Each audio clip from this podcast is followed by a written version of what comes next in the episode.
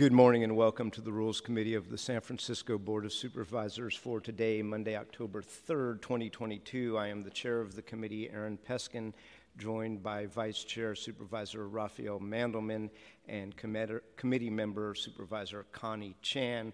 Our clerk is Mr. Victor Young. And before we start, I just would like to wish Supervisor Chan a very happy birthday. With that, Mr. Clerk, do you have any announcements? Uh, yes, the Board of Supervisors and its committee are now convened are now convening hybrid meetings that allow in-person attendance and public comment while still providing remote access and public comment via telephone.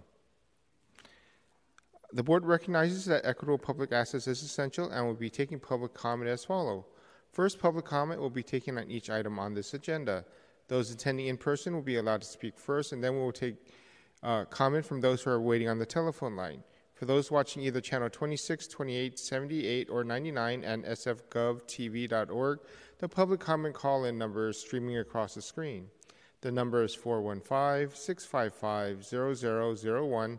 Then enter the meeting ID of 2490 941 5945. Then press pound and pound again. When connected, you will hear the meeting discussions but will be muted and in listening mode only. When your item of interest comes up and public comment is called, those joining us in person should line up to speak, and those on the telephone line should dial star 3 to be added to the speaker line. If you are on the telephone, please remember to turn down your television and all listening devices you may be using. As already indicated, you will be, we will take public comment from those attending in person first, then we will go to public comment telephone line. Alternatively, you may submit public comment via in writing in either of the following ways. Email them to myself, the Rules Committee Clerk, at victor.young at sfgov.org. If you submit public comment via email, it will be forwarded to the supervisors and included as part of the file. You may also send your written comments via U.S. mail to City Hall, 1 Dr. Carlton B. Goodlett Place, room 244, San Francisco, California, 94102. That completes my initial comments. Thank you, Mr. Young. Could you please read the first item? Yes, item number one is a motion approving or rejecting the mayor's nomination for the appointment of Kate Stacy to the Public Utilities Commission for a term ending August 1st, 2026. Thank you, Mr. Young. Colleagues, um, before us is somebody who I think is known to every member of this panel, former Deputy City Attorney Kate Stacy, who served uh, with distinction in the city attorney's office for quite some time, um, and we know from uh, our work with the land use team over many years, uh, in my case, since the year 2001, uh, I had the opportunity to meet with uh, Ms. Stacy, and perhaps you did as well, colleagues. Um, uh, my before we hear from her, I'll tell you my bias, which is I think that this is a good nomination by the mayor for the Public Utilities Commission to seat number four, uh, formerly held by a general manager of the PUC, Anson Moran. Um, and just by way of reminding us, seat number four has to be a member with expertise in water systems, power systems, or public utility management. Uh, and I believe that Ms. Stacy's experience with the environmental documents, uh, commonly known as CEQA as it relates to the Water System Improvement Project, uh, qualify her in that regard. Um, and with that, uh, if there are no initial comments or questions, I would like to invite Ms. Stacy up to make a statement. Good morning, Ms. Stacy.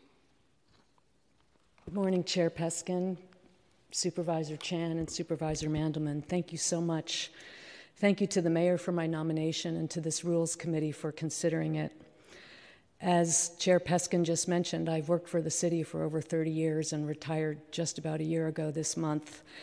And my past work for the city and for the PUC in particular makes this commission position very compelling to me. I have a particular concern about climate change. And climate change is changing our world so quickly and so potentially disastrously. And it affects all the programs that the PUC manages water, wastewater, and energy. The city both has to react to the effects of climate change, but also works to anticipate, address, and mitigate the effects of climate change. It's our critical obligation to each other and to future generations. First of all, with respect to the water program, our supply picture is changing for a variety of reasons, and we need to respond to these changes and proactively care for our watershed areas. We need to conserve, use, and reuse our water carefully and wisely and work to protect the rapidly changing environments in which we find ourselves and our water system. I've seen such creative work on the water system already while working on the Water System Improvement Program, as the chair mentioned. I saw the scientists, activists, planners, and engineers study and improve releases from Hetch Hetchy on behalf of the fish, the frogs, Pupino Meadow, and the kayakers on the Tuolumne River. It was a lot of needs and users to accommodate, and it was an impressive and collaborative effort. And I know we are going to need those kinds of creative and collaborative efforts in the future, and I look forward to being a part of that. With respect to wastewater, the bay is constantly evolving. We know this. The temperatures and water conditions are changing, and we need to continuously evaluate how we can improve our wastewater system to respond to these changes and again improve the environment of the bay, the city, and our neighborhoods. There's plenty of work ahead. Finally, with respect to energy, what a difference we know clean energy can make. We must be persistent and unyielding in our efforts to provide cleaner, cheaper energy for all users. Watching the operators at Moccasin manage the water flow through the Priest Reservoir penstocks was a real marvel, and it provides clean hydro energy for many San Francisco and Bay Area users. We will do more, and we will be persistent in making that happen. The city has never shied away from taking a leadership position on important issues. I saw that so many times in my work for the city. The PUC has been and will continue to be a part of it. I would be honored to contribute to that effort. Thank you so much for considering my nomination. Thank you, Ms. Stacy. Very much appreciate your words and your policy sentiments, which I think we all share. Are there any questions or comments, Supervisor Chan? Thank you, Chair Peskin. I just really want to thank um, Ms. Stacy for your commitment to the city and not just for your work uh, as our deputy city attorney, but now uh, willing to continue to serve and put your hat in the ring. I have said that in our previous rules committee that uh, already that I will be in support of your appointments and really glad to see you here today. Thank you.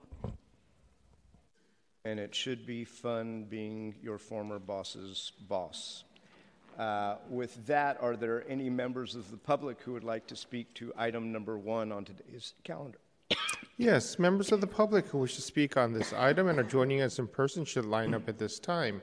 For those listening remotely, uh, please call 415 655 uh, excuse me, 415 655 0001. Enter the meeting ID of 2490 941 5949. Then press pound and pound again. Once connected, you will need to press star 3 to enter the speaker line. For those already in the queue, please continue the wait until the system indicates you have been unmuted, and that will be your cue to begin your comment. I do not see anybody in line to speak at this time. We have one person on the telephone line for public comment. First speaker, please. Can you hear me okay? Uh, please proceed. Great. David Pilpel, good morning. So, as was indicated, seat four, uh, quote, shall be a member with expertise in water systems, power systems, or public utility management. End quote. Kate Stacy is a retired deputy city attorney with land use and CEQA expertise, but not public utility management expertise, in my opinion. This seat has been held by a retired PUC employee, and there are many of those to choose from, like Cheryl Davis, Larry Klein, Marla Jurosek, Don Laramendi, and Karen Kubick, among many, many others. I would have reappointed Andy Moran, who has a wealth of expertise. San Francisco and the region are both diminished by the end of his PUC service. Nine months ago, the PUC Commission had both Andy Moran and Ed Harrington on it. Now we have neither, with a new general manager who lacks any utility expertise. This Rules Committee could reject this nominee and seek to have the mayor appoint a qualified person to this seat. Ms. Stacy is certainly qualified for other appointments, but not this one, in my opinion. And thank you for hearing my comments. Are there any additional speakers on this item number one? Uh, that was our uh, only caller on this matter. All right, public comment is closed. And when Mr. Pilpel becomes mayor, he can nominate whoever he chooses. But I find that relative to the qualification, which qualification was actually created by this supervisor in Proposition E of whatever year it was, 2007 or 8, I think I rewrote the qualifications for the members of the PUC commission and subjected all of them to ratification by the Board of Supervisors, and the voters voted for that. Uh, I find that Ms. Stacy does indeed have expertise in water systems. And to that end, I will make a motion to amend the subject motion by removing in the title the word rejecting at line 3 and removing in the moved clause at line 14 the word with the word rejects. On that motion, a roll call, please. Uh, yes, on the motion to amend the, the motion, Supervisor Chan. Chan, aye. Vice Chair Mandelman. Mandelman, aye. Chair Peskin. Aye. Peskin, aye. The motion passes without objection. And then I will make a motion to send the item as amended with recommendation f- to the full Board of Supervisors for hearing on October 18th. Yes, on the motion to recommend the amended motion, Supervisor Chan. Aye. Chan, aye. Vice Chair Mandelman. Mandelman, aye. Chair Peskin. Aye. Peskin, aye. The motion passes without objection. And Ms. Stacy, it would appear that if the board follows our recommendation, you can serve at the October 25th meeting of the PUC Commission, assuming the mayor swears you in between the 18th and the 25th. Thank you. Next item, please. Yes, next on the agenda is item number two. Motion approving rejecting the President of the Board of Super- Supervisors, Shamann Walton's nomination of Jessica Campos, residency requirement waived for appointment to the Child Care Planning and Advisory Council, term ending March 19, 2024. Thank you. Is Jessica Campos available? Good morning.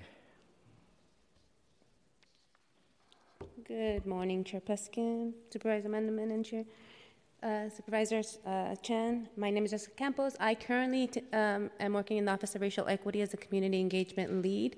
Prior to my role, I was the center manager for Wu Yee Children's Services Head Start Early Head Start program in the Bayview area, which is um, one of the primary Head Start providers in San Francisco. Um, I am here to talk a little bit about the role as in the CPAC.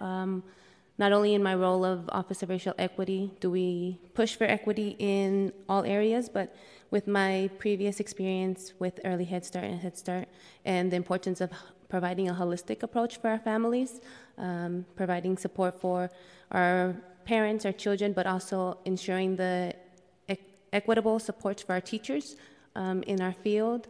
I am honored and accept the nomination if you have me. So thank you. Thank you, Ms. Campos. Uh, you are clearly qualified. Uh, I don't see any questions or comments from committee members. Are there any members of the public who would like to testify on this presidential appointment? Yes, members of the public who wish to provide public comment on this item and are joining us in person should line up to speak at this time. For those listening remotely, please call 415 655 0001.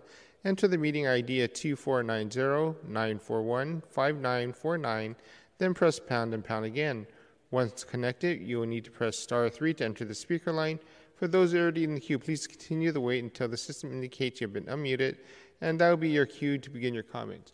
I do not see anybody in the room in line to speak, and we have no callers on the line for public comment on this matter. All right, public comment is closed.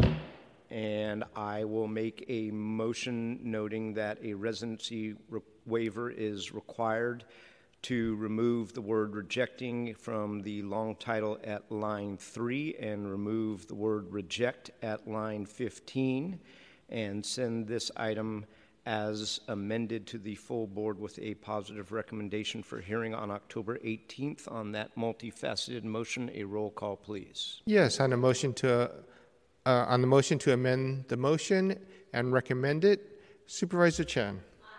Chan, aye. Vice Chair Mandelman. Mandelman, aye. Chair Peskin. Aye. Peskin, aye. The motion passes without objection.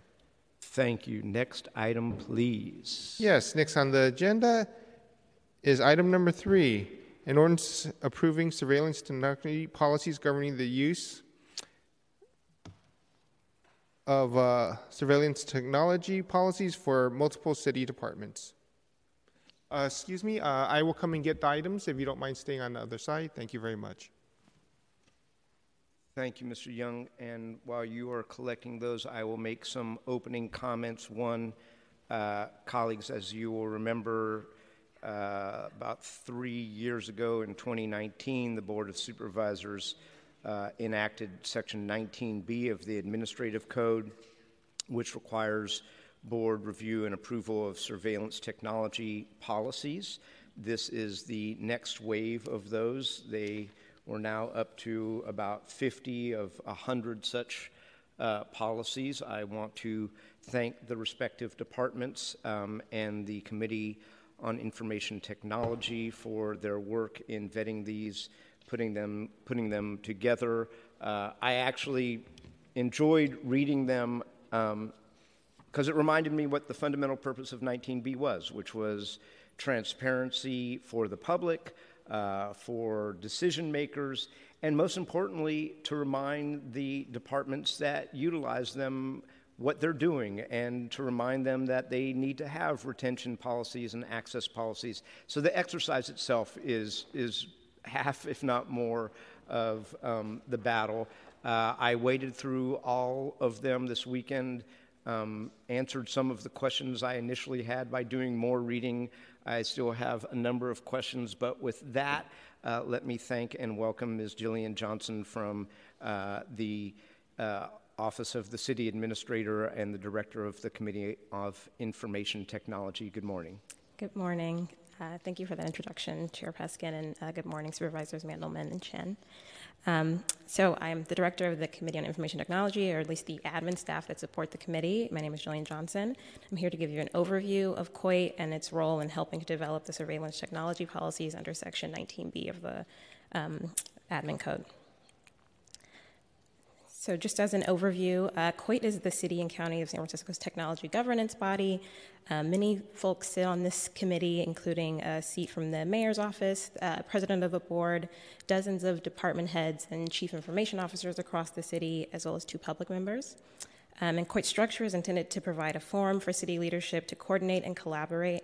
Um, through regular public meetings, COIT is uh, also a vehicle to share with residents uh, the state of technology in the city.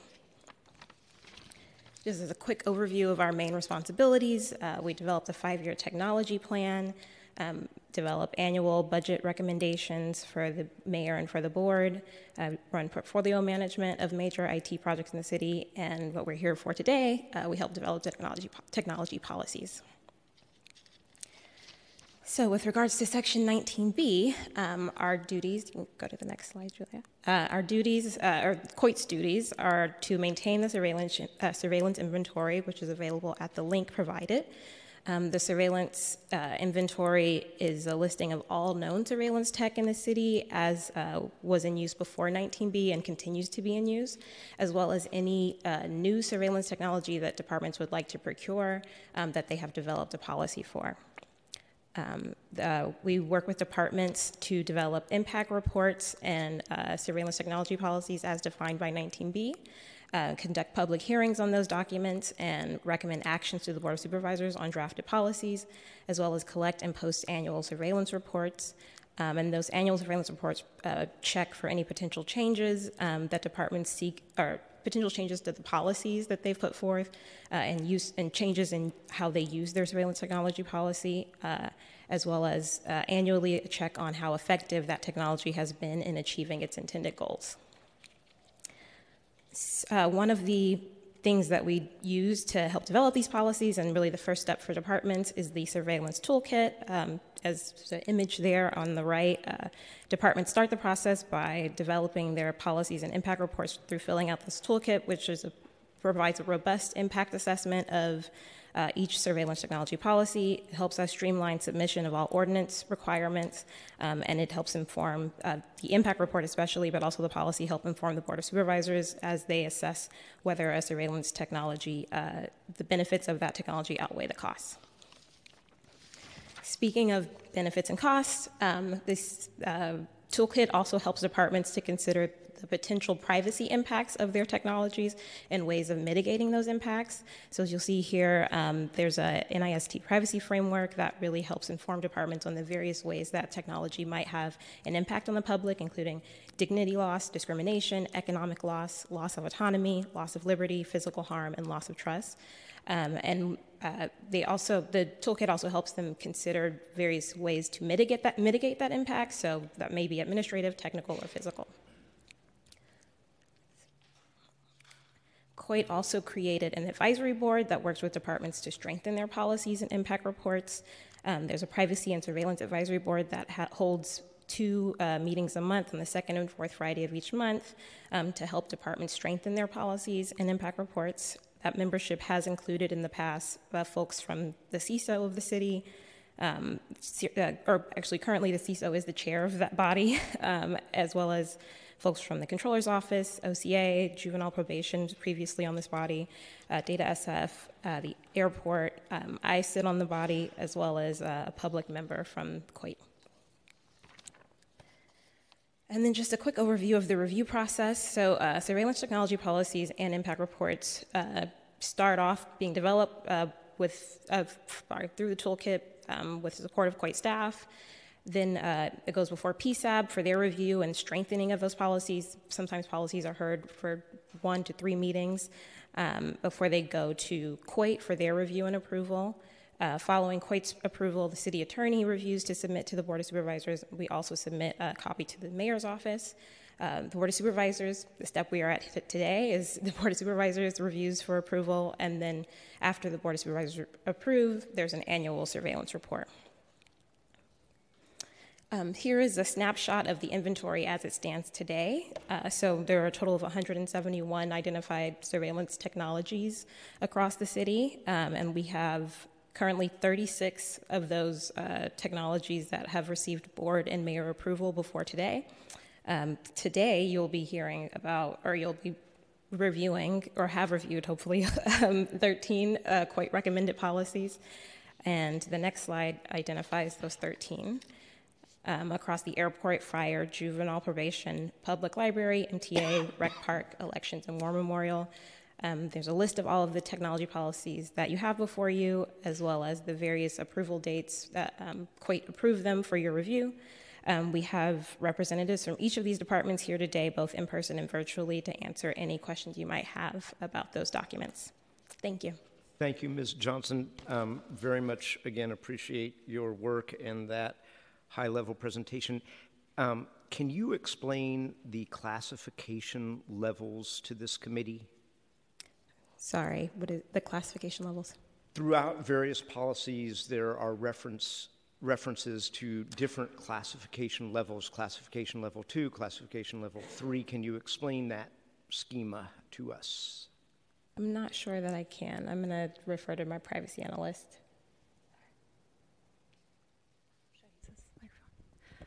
Hello. Um, the classification. Pardon me. Oh, my name. My name is Julia Chrusciel. I'm the privacy analyst at the Committee on Information Technology. And the classification levels are related to the level of uh, basically privacy related to that material. One is public information, and five is the most uh, sensitive data, so perhaps like health information or, or something like that. Everything in between is uh, like a different steps of, of the sensitivity of, of the data that is being kept. And the definitions are ours, they, where do we get those classification levels from? I believe that the classification level is from the from NIST. I, I believe uh, Data SF helps inform those classifications as well. Okay, if there, at your leisure, if there is some set of definitions that you can provide the supervisor or the rules committee uh, for inclusion in the file, I wasn't, I didn't see that, so that would be Yes, helpful. it is posted on the SFGov website. We'll, we'll forward to you. for sure. Great, thanks so much. Um, With that, colleagues, it would be my proposal just to go through these in the order that my staff gave them to me, um, starting with the airport's tenant security cameras. And I don't know if there are any opening questions or comments from members of the Rules Committee. If not, um, should I address these to you? And then if there's somebody from the department or however? Yes, uh, I will likely pass to the department, but you can address them to me. Great. So the um, uh, as to the airport's tenant security camera technology policy, um, the question I I had a couple of questions because these all seem to be based on Rule 7.0. Uh, and I'm sure this is actually going to be a very airport. Is there somebody here from the airport? There are a few people from the airport. Come on up.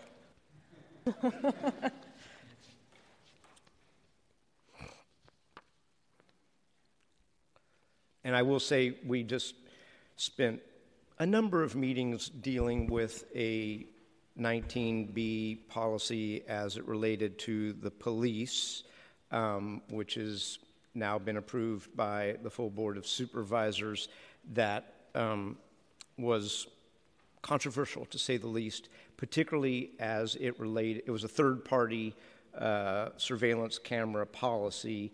And um, interestingly enough, the pulling of historic footage was not the contro- controversial part. It was the live monitoring that was the controversial part. So my questions are really about that. Um, and uh, in Rule 7.0, which is airport security, I assume all of your tenants in their leases have to adhere by reference in the lease to the airport rules. Is that the connection? Uh, that's correct, yes. Um, and again, my apologies. My name is Kiabu Kamula and I'm from the Airport uh, Security Services.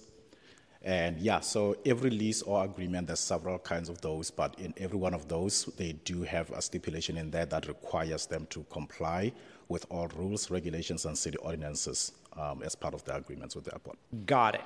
So the policy only deals with pulling of historic footage and seems fine. But the Rule 7.0 also has a provision in subsection B that speaks to real time access to all footage is available to the avi- aviation security unit at all times, which to me sounds like the airport can live monitor More like live review. Um, that is uh, reflected also in uh, the policies. Is the access is usually for response to incidents. Um, should there be an incident and there is benefit to reviewing real time, then we should be able to do that. And that really, most of the time, relies to the regulatory components of it. Um, should there be loss of controlled um, items as uh, regulated by the TSA, those are some of the usages under Rule 7 that are covered for that, where if something would affect airport security, we should be able to go in and, uh, in collaboration with the uh, respective tenant, be able to review that and see if um, that will help the investigation. I, I don't see where in the policy, don't get me wrong, I, live monitoring in exigent circumstances has never, has always been in 19B, but I don't see, can you direct me to where in the policy it deals with live monitoring outside of exigent circumstances? Uh, again, the, the Rule 7 portion of it that we reference um, just covers that to ensure should that occur, we will be able to do that. In the policy, we reference that we'll only review in response to incidents. And that's for normal usage, will be for in response to incidents where we have an opportunity to review past uh, camera footage.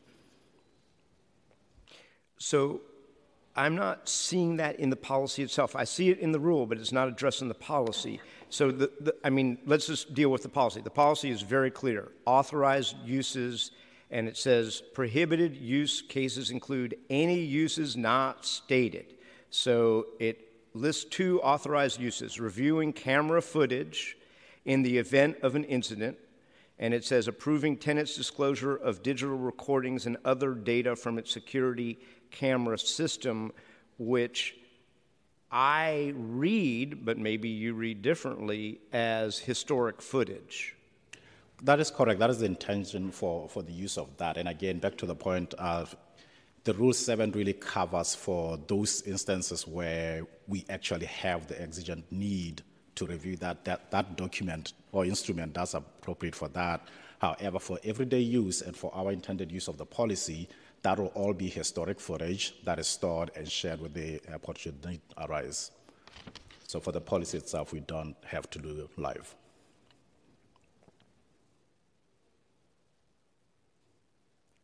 Ms. Johnson, far be it from me after this has been to PSAB and COIT, but I think what I just put my finger on isn't really dealt with in the policy. It doesn't, I mean, if it said live monitoring is for exigent circumstances only, but it doesn't actually, I don't even see the exigency provision. Well, I'm, I, I don't completely understand how these policies interact with the, the admin code, but I would assume that the admin code's section on ex- exigency would override policies. Absolutely. Um, it might, and Mr. Uh, Pradhan, I don't know, uh, it, the way this works is we can direct you by ordinance, but we are not prepared, because I did not draft, to actually include a provision. So maybe what I will suggest as to this policy is that I work with counsel, continue this a week, find some language that we can insert that makes it clear that your 7.0 sub B rule is only in exigent circumstances because it seems I- would like to make that clear. Um, unless now that we've had this conversation, you want to be able to use it in less than exigent circumstances, in which case we have a week to talk about it. Yeah, no, I completely agree with you. Uh, the thing is, Rule 7 again precedes the document, and that may be a point that we, we had missed. But uh, yeah, we'll be happy to take the recommendation. Okay, the next thing I was going to bring up is that as to internal data sharing, uh, which is an interesting one for you because our airport is in a different county. And so, what you have here is internal data sharing, which means amongst city agencies, you list the district attorney.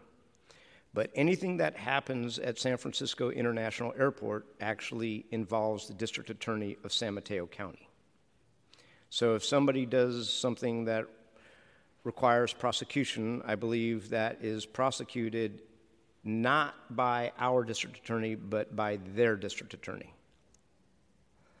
I believe that will be accurate. So I don't think that, but I mean, there may be reasons that you want to do internal data sharing with our district attorney. I don't know what those would be because they have no jurisdiction over San Mateo County.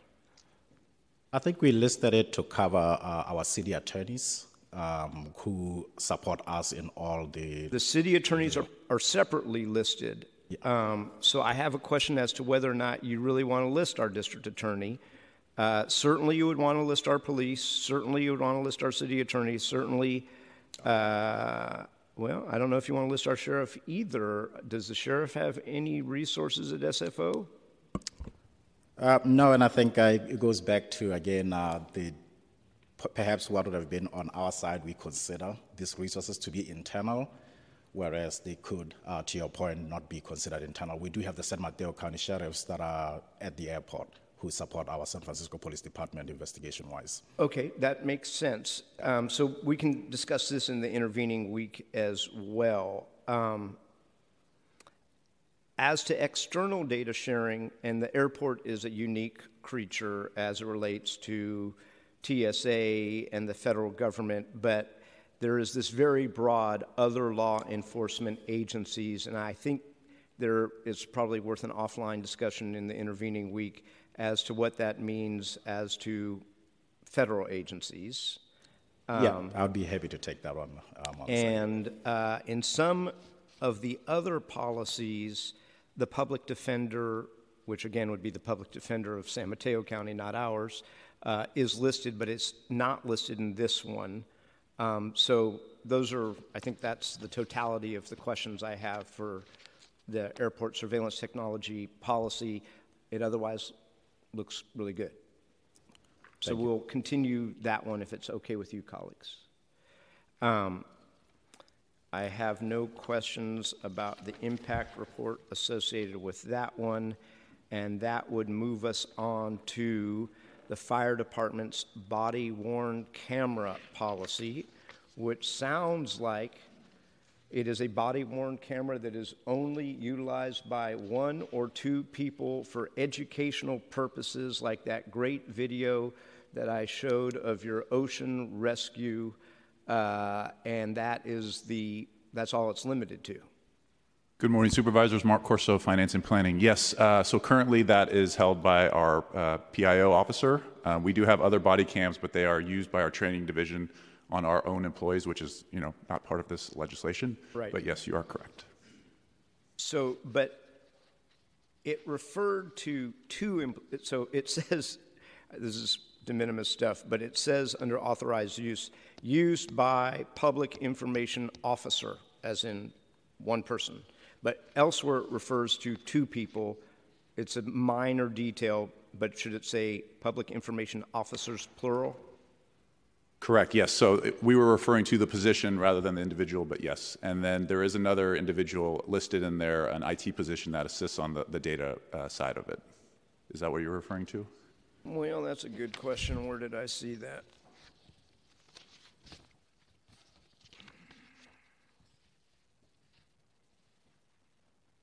There's a 1070 project. Uh, That's somebody who has access, right? That was an access issue. correct, not a usage. Somewhere in here, On Page three, uh, if you're looking for the access page three of the policy or the report? of the policy. Under access is- says department employees, an H-20 lieutenant, and a 1070 ICE project manager.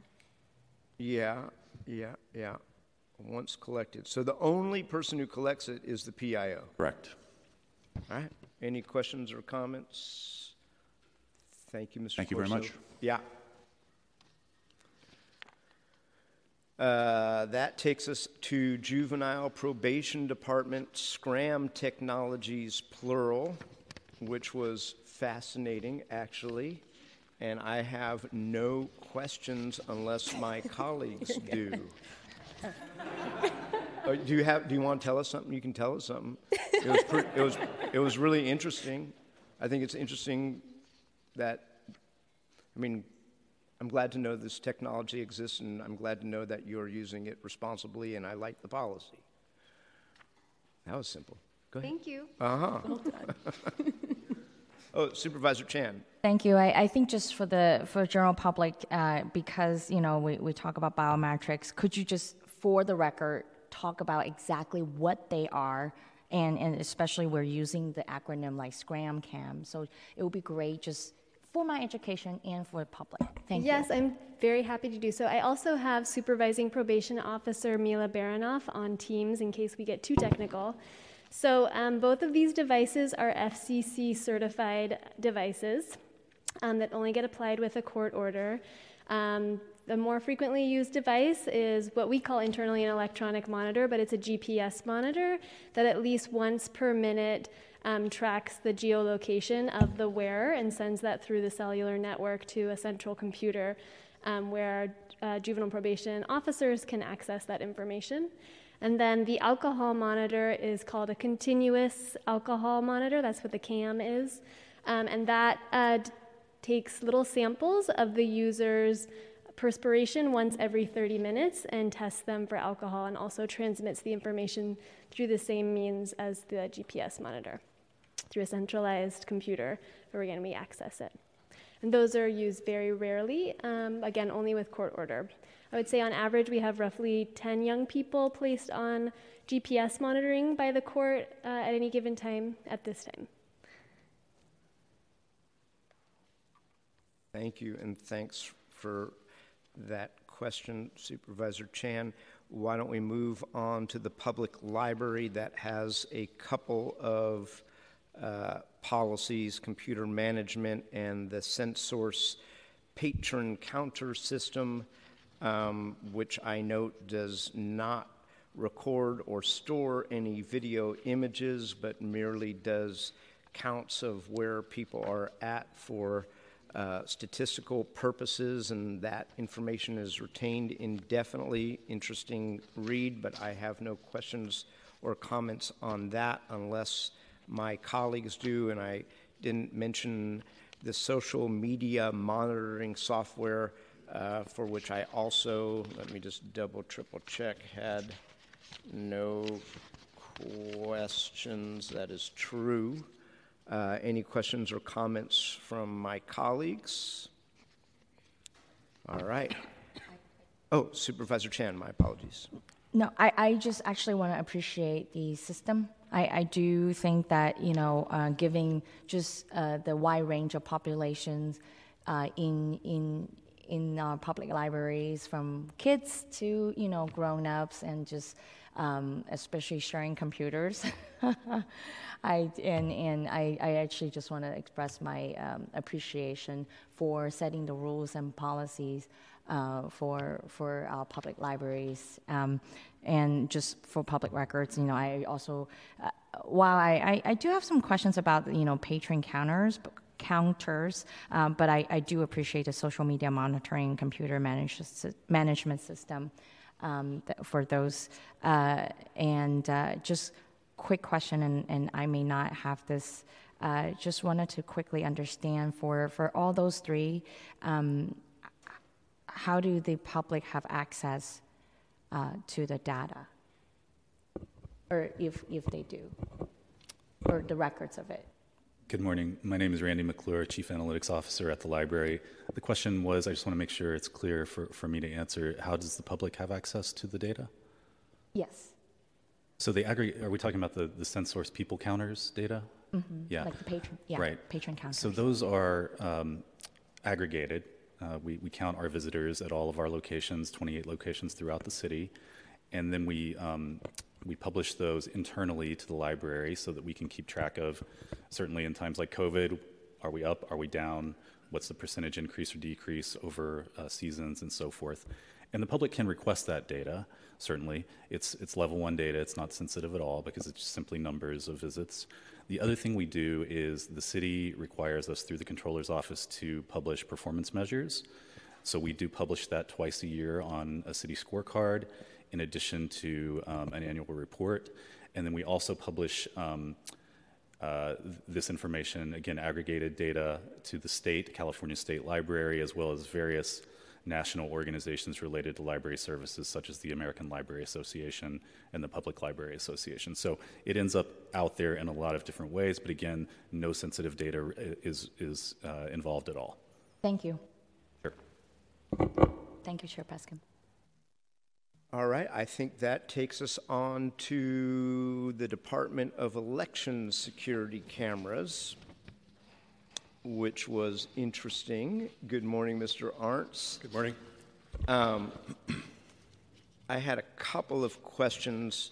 Uh, I absolutely appreciate the fact that members of the public can actually watch the various aspects of the election um, live. Uh, it, I think, instills trust in the process. Um, uh, but I was a little confused about the retention policies where it looks like on page four, the things are automatically deleted 10 days after the recording is made.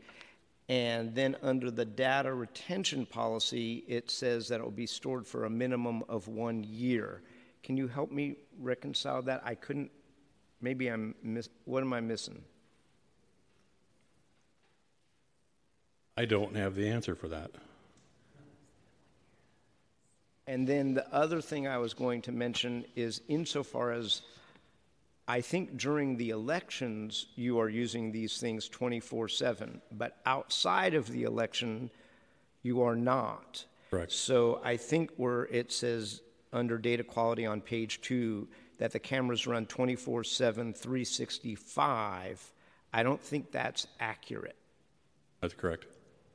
So why don't we clean up those two things in the intervening week? And Ms. Johnson, I, I think the way this works is just procedurally, either you guys change the policy or alternatively, the board can by ordinance change the policy. Either way is fine. I mean, the substance of the policy is great once we figure out the 10 day, one year discrepancy. Um, but either you can fix it or we can fix it, and we can figure that out in the intervening week. Sounds like a plan. Excellent. Thank you, Mr. Arntz. Yes, sir. One comment. So we no longer, uh, we've canceled the, the, subscriptions to retain any recordings. Uh, so uh, probably around half the cameras right now, the connection with Google, there is no recording. And then by the end of this year, all the recordings will have expired. So none of the cameras that we have will be recording and retaining any sort of action from the from the streaming. So everything we have will just be strictly streaming. Okay, so maybe we want to address that in the policy. Yeah. Thank you. Keep doing what you're doing. Any election I win is a good one. Thank you, sir. Appreciate it. Uh, that takes us to Rec and Park and the body worn camera policy and impact report.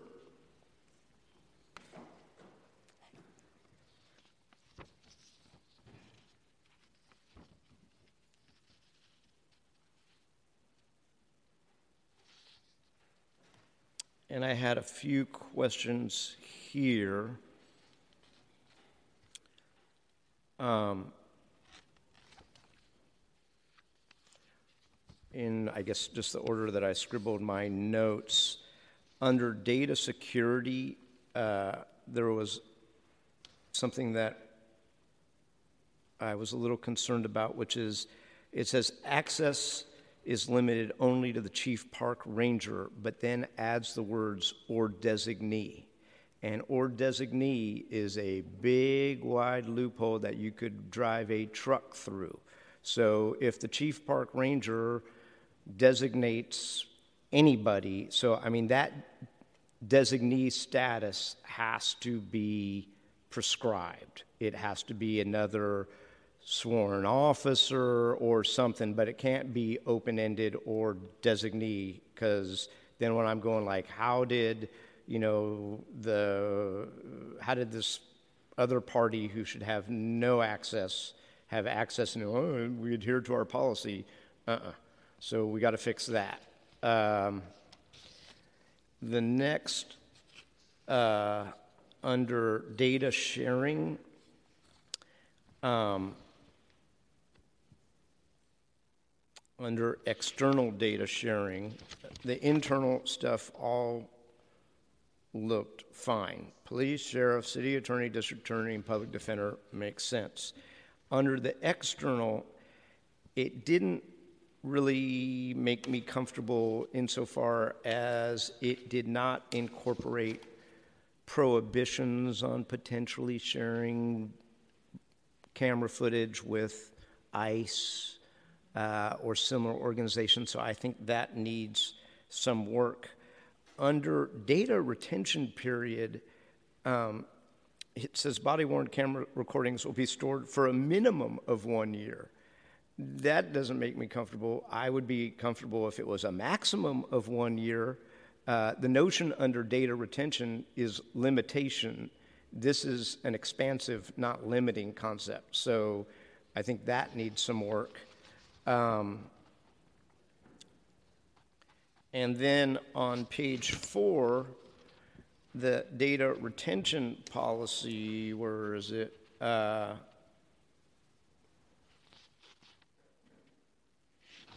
wait a minute. Oh, actually, going back to access. Um, it says, as to department employees, it says chief park rangers and lieutenant park ranger.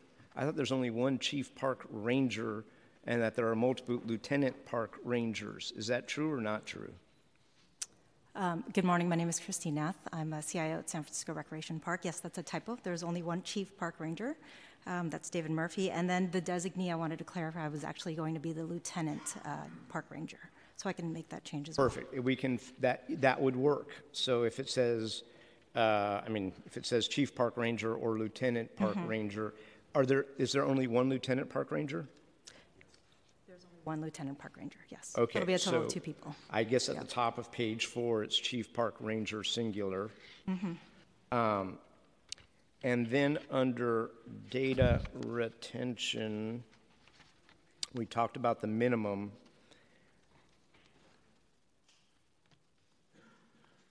And then there seemed to be some inconsistency uh, under data disposal. It says that you delete, this is in the middle of the page, practices, evidence.com auto deletes after one year. But then on page six, it says minimum of one year, so you need to reconcile those. I mean, if the data retention policy is stored and deleted after one year, then that's what it is, and then they're consistent.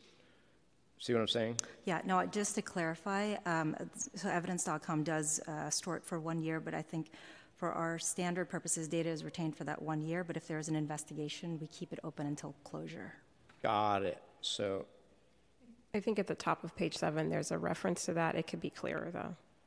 Okay, I think I got you. Makes perfect sense. We have agreed in all circumstances that for an active investigation, you can continue to store. I think it could be a little clearer here. That, those are my comments for that, and maybe we can hold that into the one week later pile. Uh, and that takes us to, oh, that takes us to, um, and this, I didn't see this in the policy, but then the impact report made this jump out, which is on page two of the impact report. Um, Axon, the following is a product description of body worn cameras, and not, I, th- not to sound snotty, but it sounds like this was lifted from an advertisement f- from Axon because it says Axon's Body 3 isn't just a camera, it's a rugged communications beacon front and center on every call, featuring enhanced low light performance, reduction motion blur, and an LTE connection that enables real time features like live streaming. Body 3 empowers officers with more support in the moment. Um, so, regardless of where that came from, uh, that tells me that these things are capable of live monitoring. Live streaming equals live monitoring. So, this, in addition to sounding like an advertisement that could actually be put into kind of like, what does it really do, English, um, raises the issue of live monitoring, which is there needs to be something that says either you do it or you don't do it. And I'm assuming that you don't do it, but now that you tell us the technology is capable of doing it, the policy has to say that you're not doing it unless you are doing it, in which case the policy has to address it. Understood. Yes, we are not live streaming, and I'll be, make it very clear in the use cases that we are not live streaming. All right, you might want to redo that little phrase in the impact report Mhm. that says it's capable of live streaming, but we don't utilize that function. That takes us to tennis reservations application. Oh, I'm sorry, Supervisor Chan, my apologies. No problem. Thank you, uh, Chair Peskin. I, I just wanted to drill down a little bit about outside law enforcement, like sharing data to outside law enforcement. Like, um, where are we landing on that? Should you come? You're coming back next week, but how are we, quote unquote, cleaning that up? Um, I am fine with the specific of police, sheriff, city attorney, district attorney uh, identifying to be the San Francisco uh, agencies. But when you say outside law enforcement, I'm not too sure exactly who that would be. Is it U.S. Park Police, which they're actually within our functioning and roaming in our jurisdiction? So I, or are we just going to say no outside law enforcement? That's a great question. I'm going to pass that one to Chief Murphy. Yeah, and by the way, I will make one suggestion, which I am lifting from another policy, um, which is as to sharing with outside law enforcement. Uh, other policies say only with a warrant. Yep.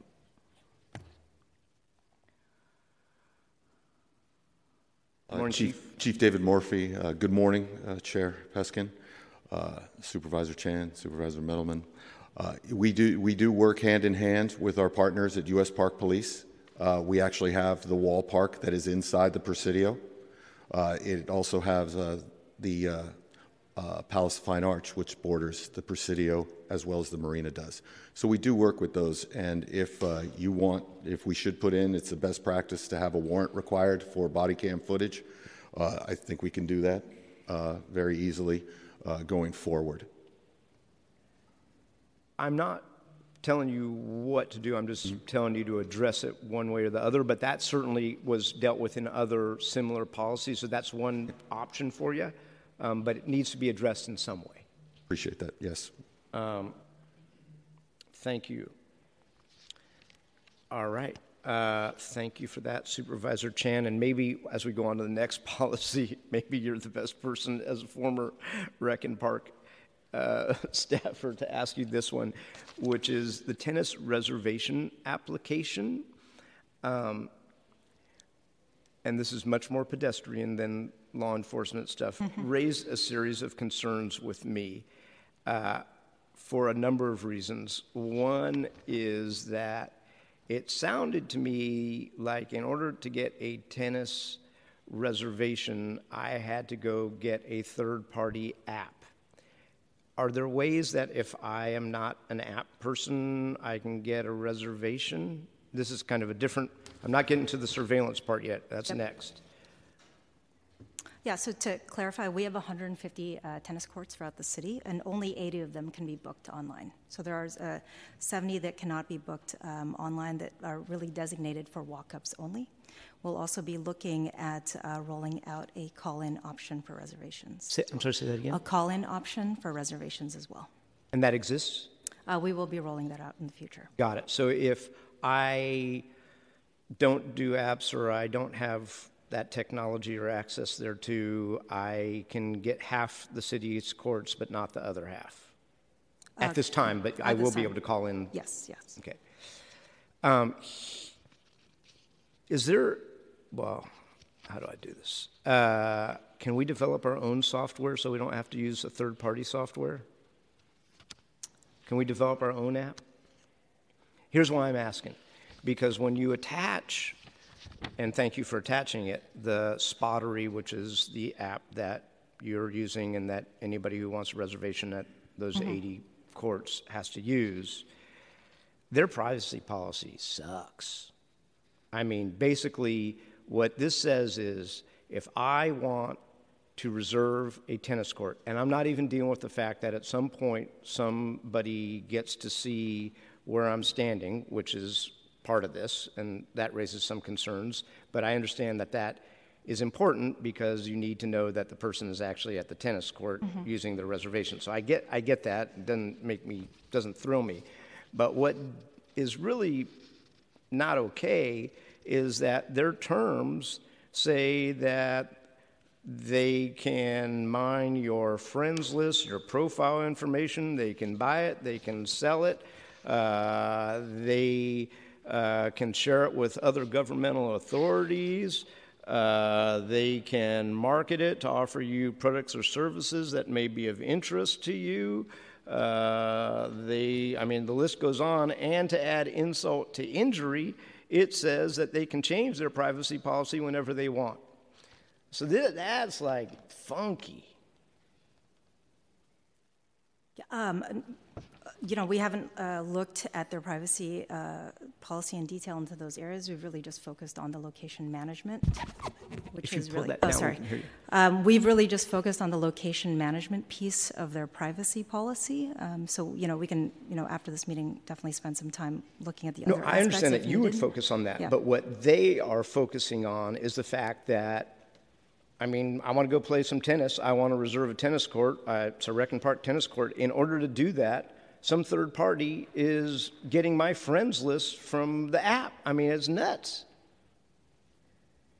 I mean, now I now at least we know. Now the public knows, and I appreciate the candor of attaching, you know, their terms of service. But if we created our own app, uh, you would still need the, the GPS data to make sure that the person actually showed up for their reservation, so that you know if they don't, then you can try to get somebody else to use the court. I get all that, but what's really unacceptable is that for me as a consumer trying to use a public tennis court, I'm sharing all of this personal information that can be sold far and wide all across the country by Google. Uh, no, that's not cool.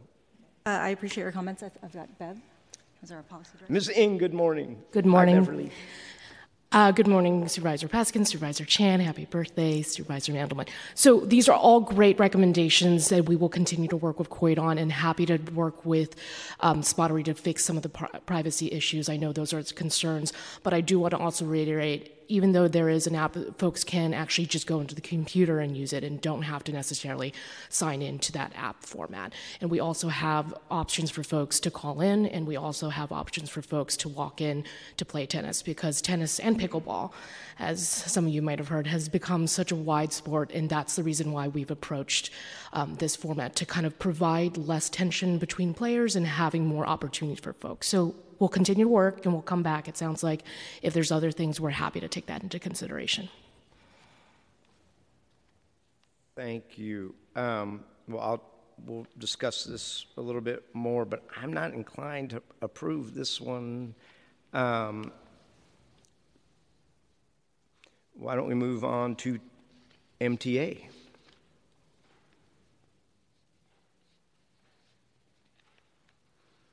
Uh, taxi dashboard camera. Um, I at risk of sounding nerdier, nerdier than I already sound, I just want to say that this was a really cool impact report. Um, just, I mean, for anybody who's listening, check this thing out. Um, the discussion of dignity loss, discrimination, economic loss, loss of autonomy, loss of liberty, uh, really good work. Um, totally justifies it, the use of it, which is actually really done by the taxi companies, but you have access to. Um, I have no questions. I just wanted to give you a compliment. Um, on the automated license plate readers, uh, is that yours too, Mr. Crana? Oh, ah, Mr. McCormick. It'll depend upon which section you're in, because there's Um, multiple people for that. Well, good question. I also good report. Um,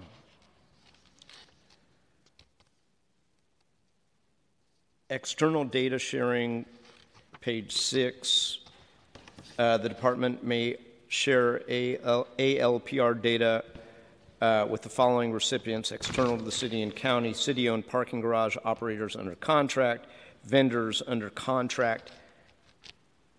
I just want to be clear that that was only. I just, that's it. That's our plan, absolutely. And practice, current practice? All right. So that answers that question. That is an only. And then uh, under authorized uses, so what I, I think what I learned from this policy is that, um, and I kind of knew this, but I didn't really, it never formed as a full thought in my mind.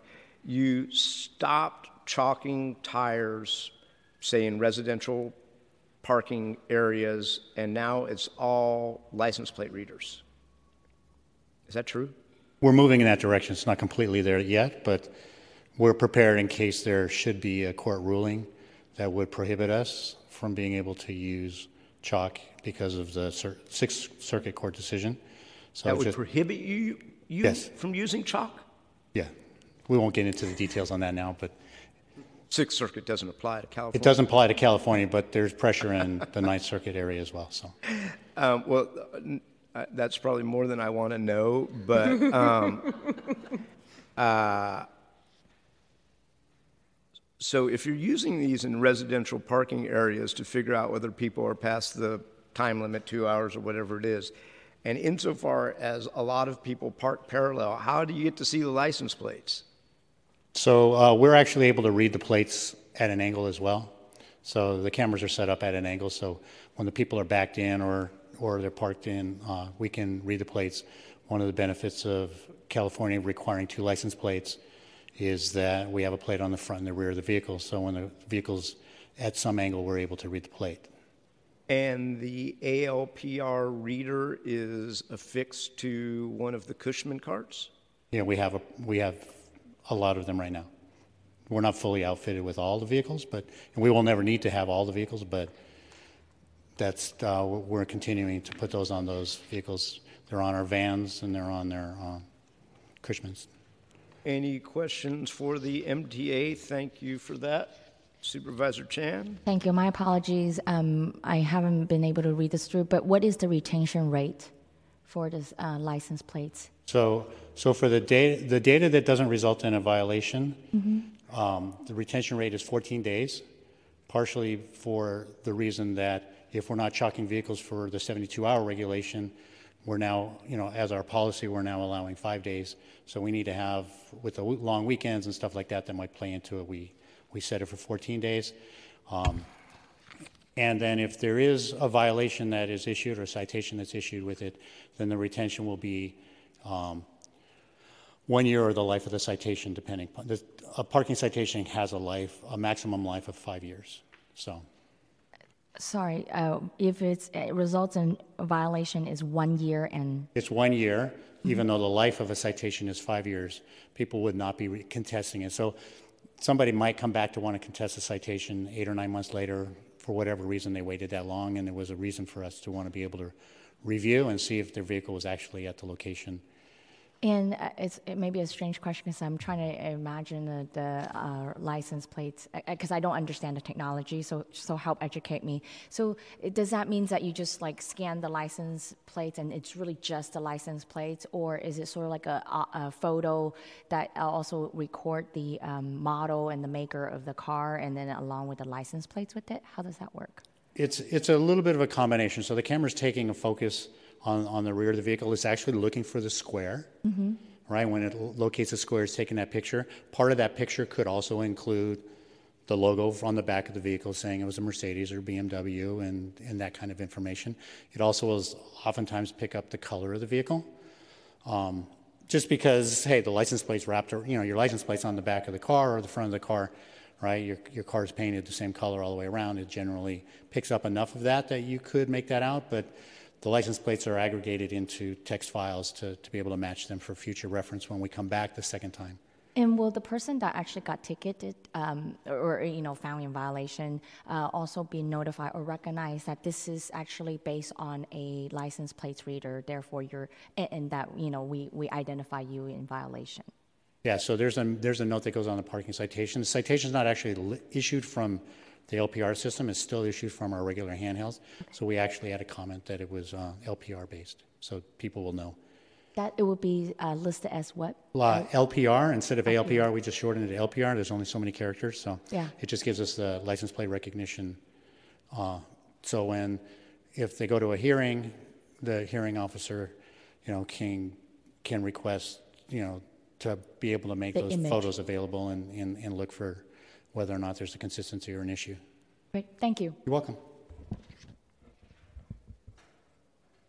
That takes us, thank you, Ms. McCormick. Thank you very much. Uh, and SFMTA, that takes us to the War Memorial, which I don't have any questions on unless colleagues you do.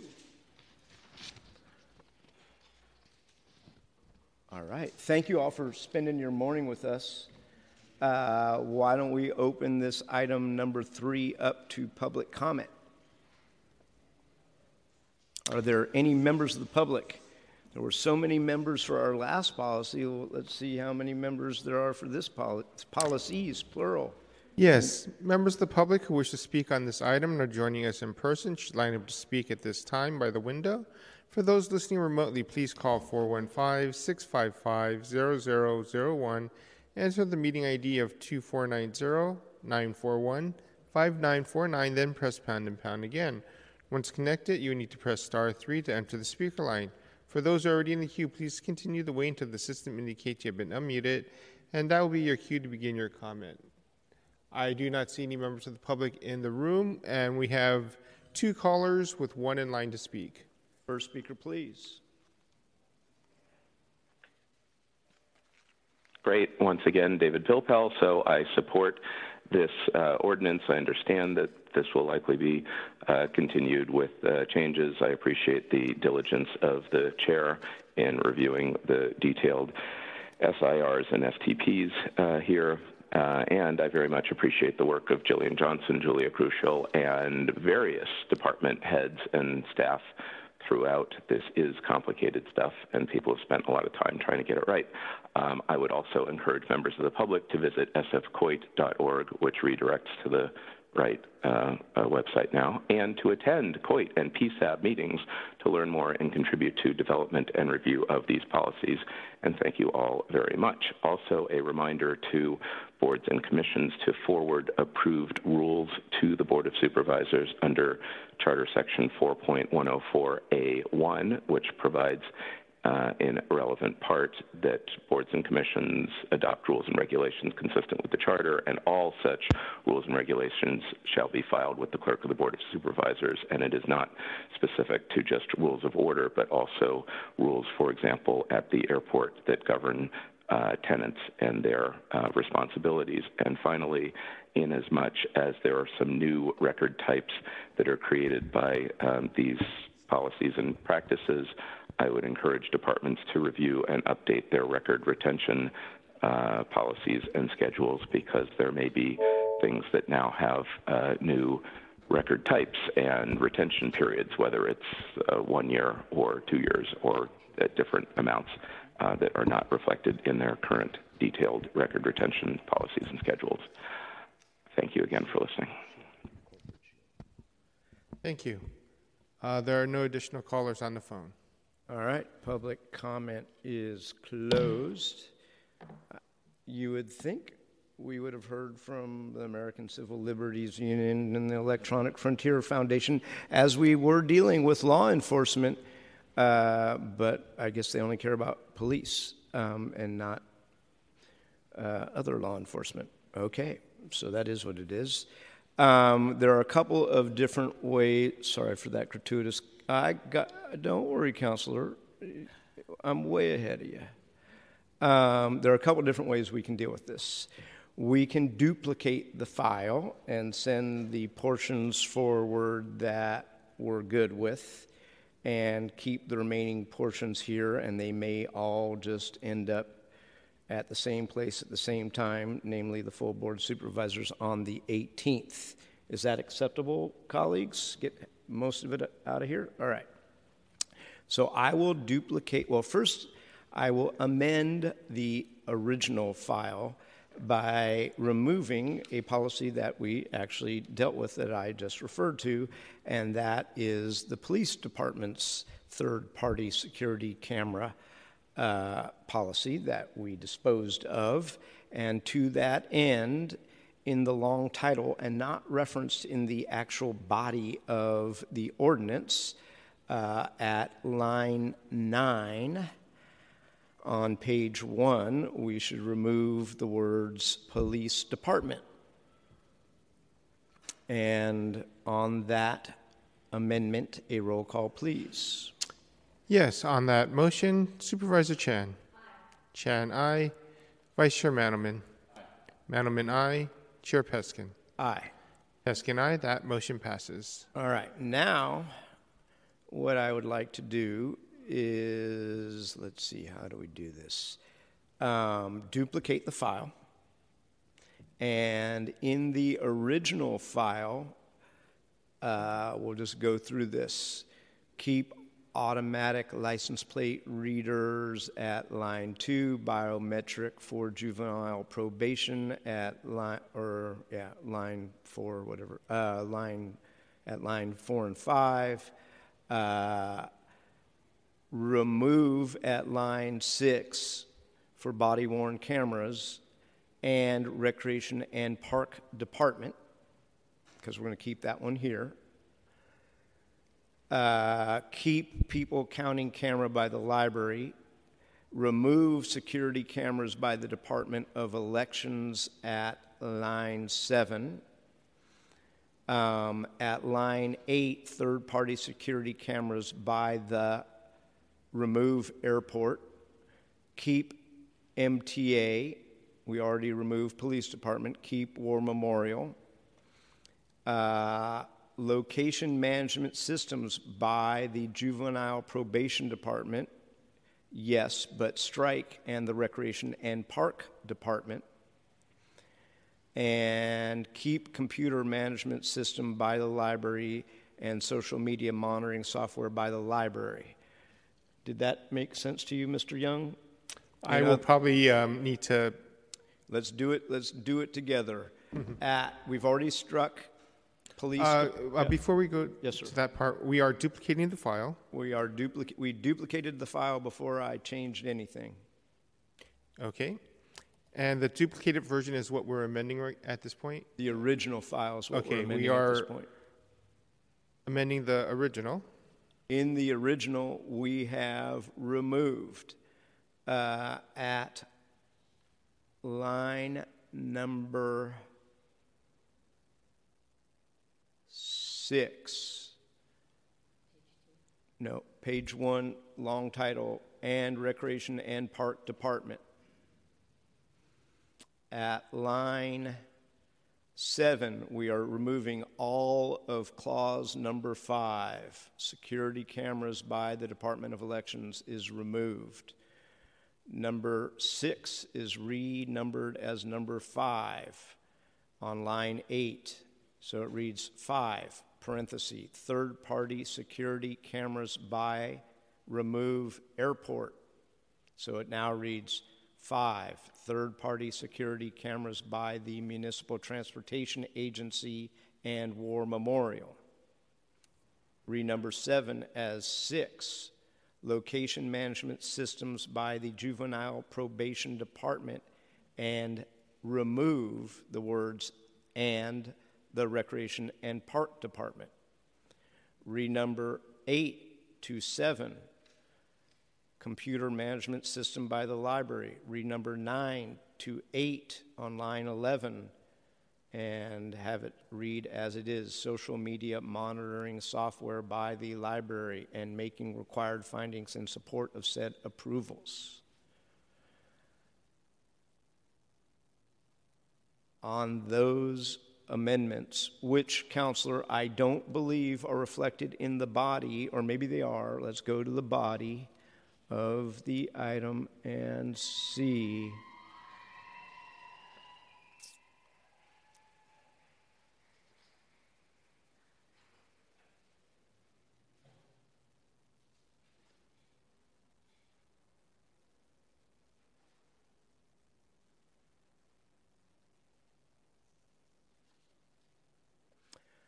Well, I guess technically, insofar as we have removed all of item five, security cameras by the Department of Elections, we could remove at line 24 on page two that reference to five security cameras, or we could keep it.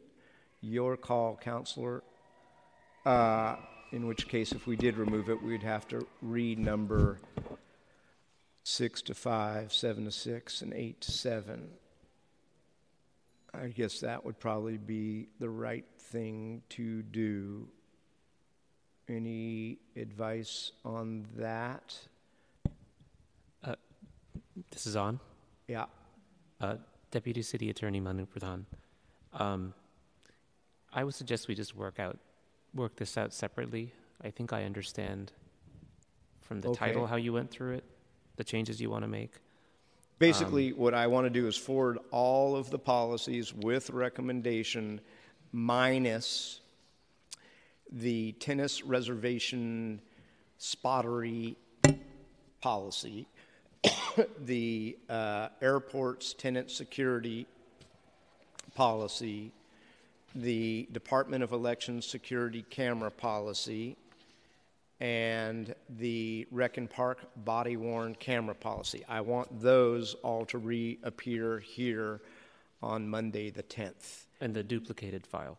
In the duplicated file. And what I was going to do was then make the corresponding changes to the duplicated file by removing everything that we're moving forward. So the duplicated file only has the policies I just spoke to. That's what I was trying to do. Right. I think that's clear. Uh, I think we'd want to go through it and make sure we've done it accurately based on what you've described. Okay, so as to the first file, council understands the amendments. My colleagues understand the amendments, and we will adopt those amendments, which I'd like to say without objection. Am I allowed to say that anymore, or did the pandemic ruin my ability to say that?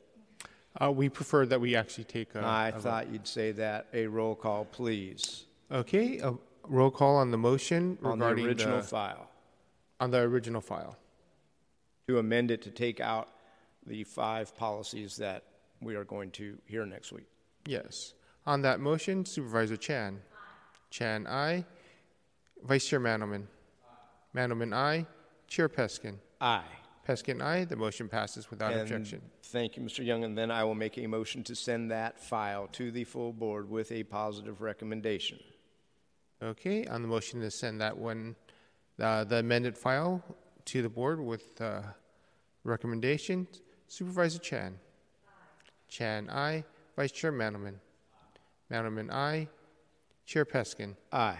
Peskin, aye. The motion passes without objection. All right, and then I will make the mirror corresponding amendments to the duplicated file, which is to remove item number one, the automatic license plate readers, item number two, the biometric software for JPD, uh, to include as item number one the body worn cameras uh, by the Recreation and Parks Department. Item uh, number two, the security cameras by the Department of Elections.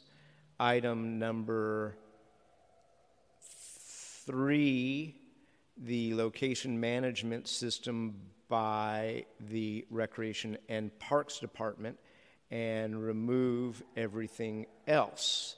On that amendment, a, oh, I'm sorry. Did you mention airport?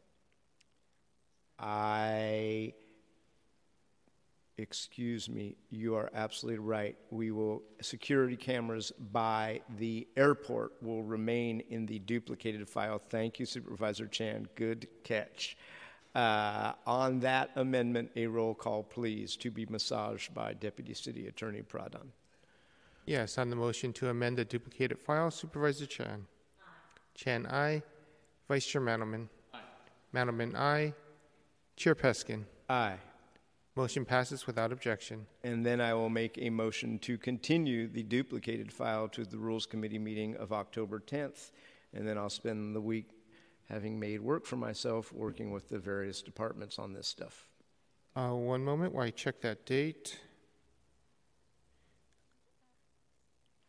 I believe October 10th might be a holiday. Oh, by gosh, it is October 17th, it will be. You're right, Indigenous Peoples Day. Yes, on the motion to continue the matter as amended to October the 17th. Uh, Supervisor Chan. Chan, aye. Vice Chair Mandelman. Mandelman, aye. Chair Peskin. Aye. Peskin, aye. The motion passes without objection. Thank you, Ms. Johnson, for your and your staff's work, and we are adjourned.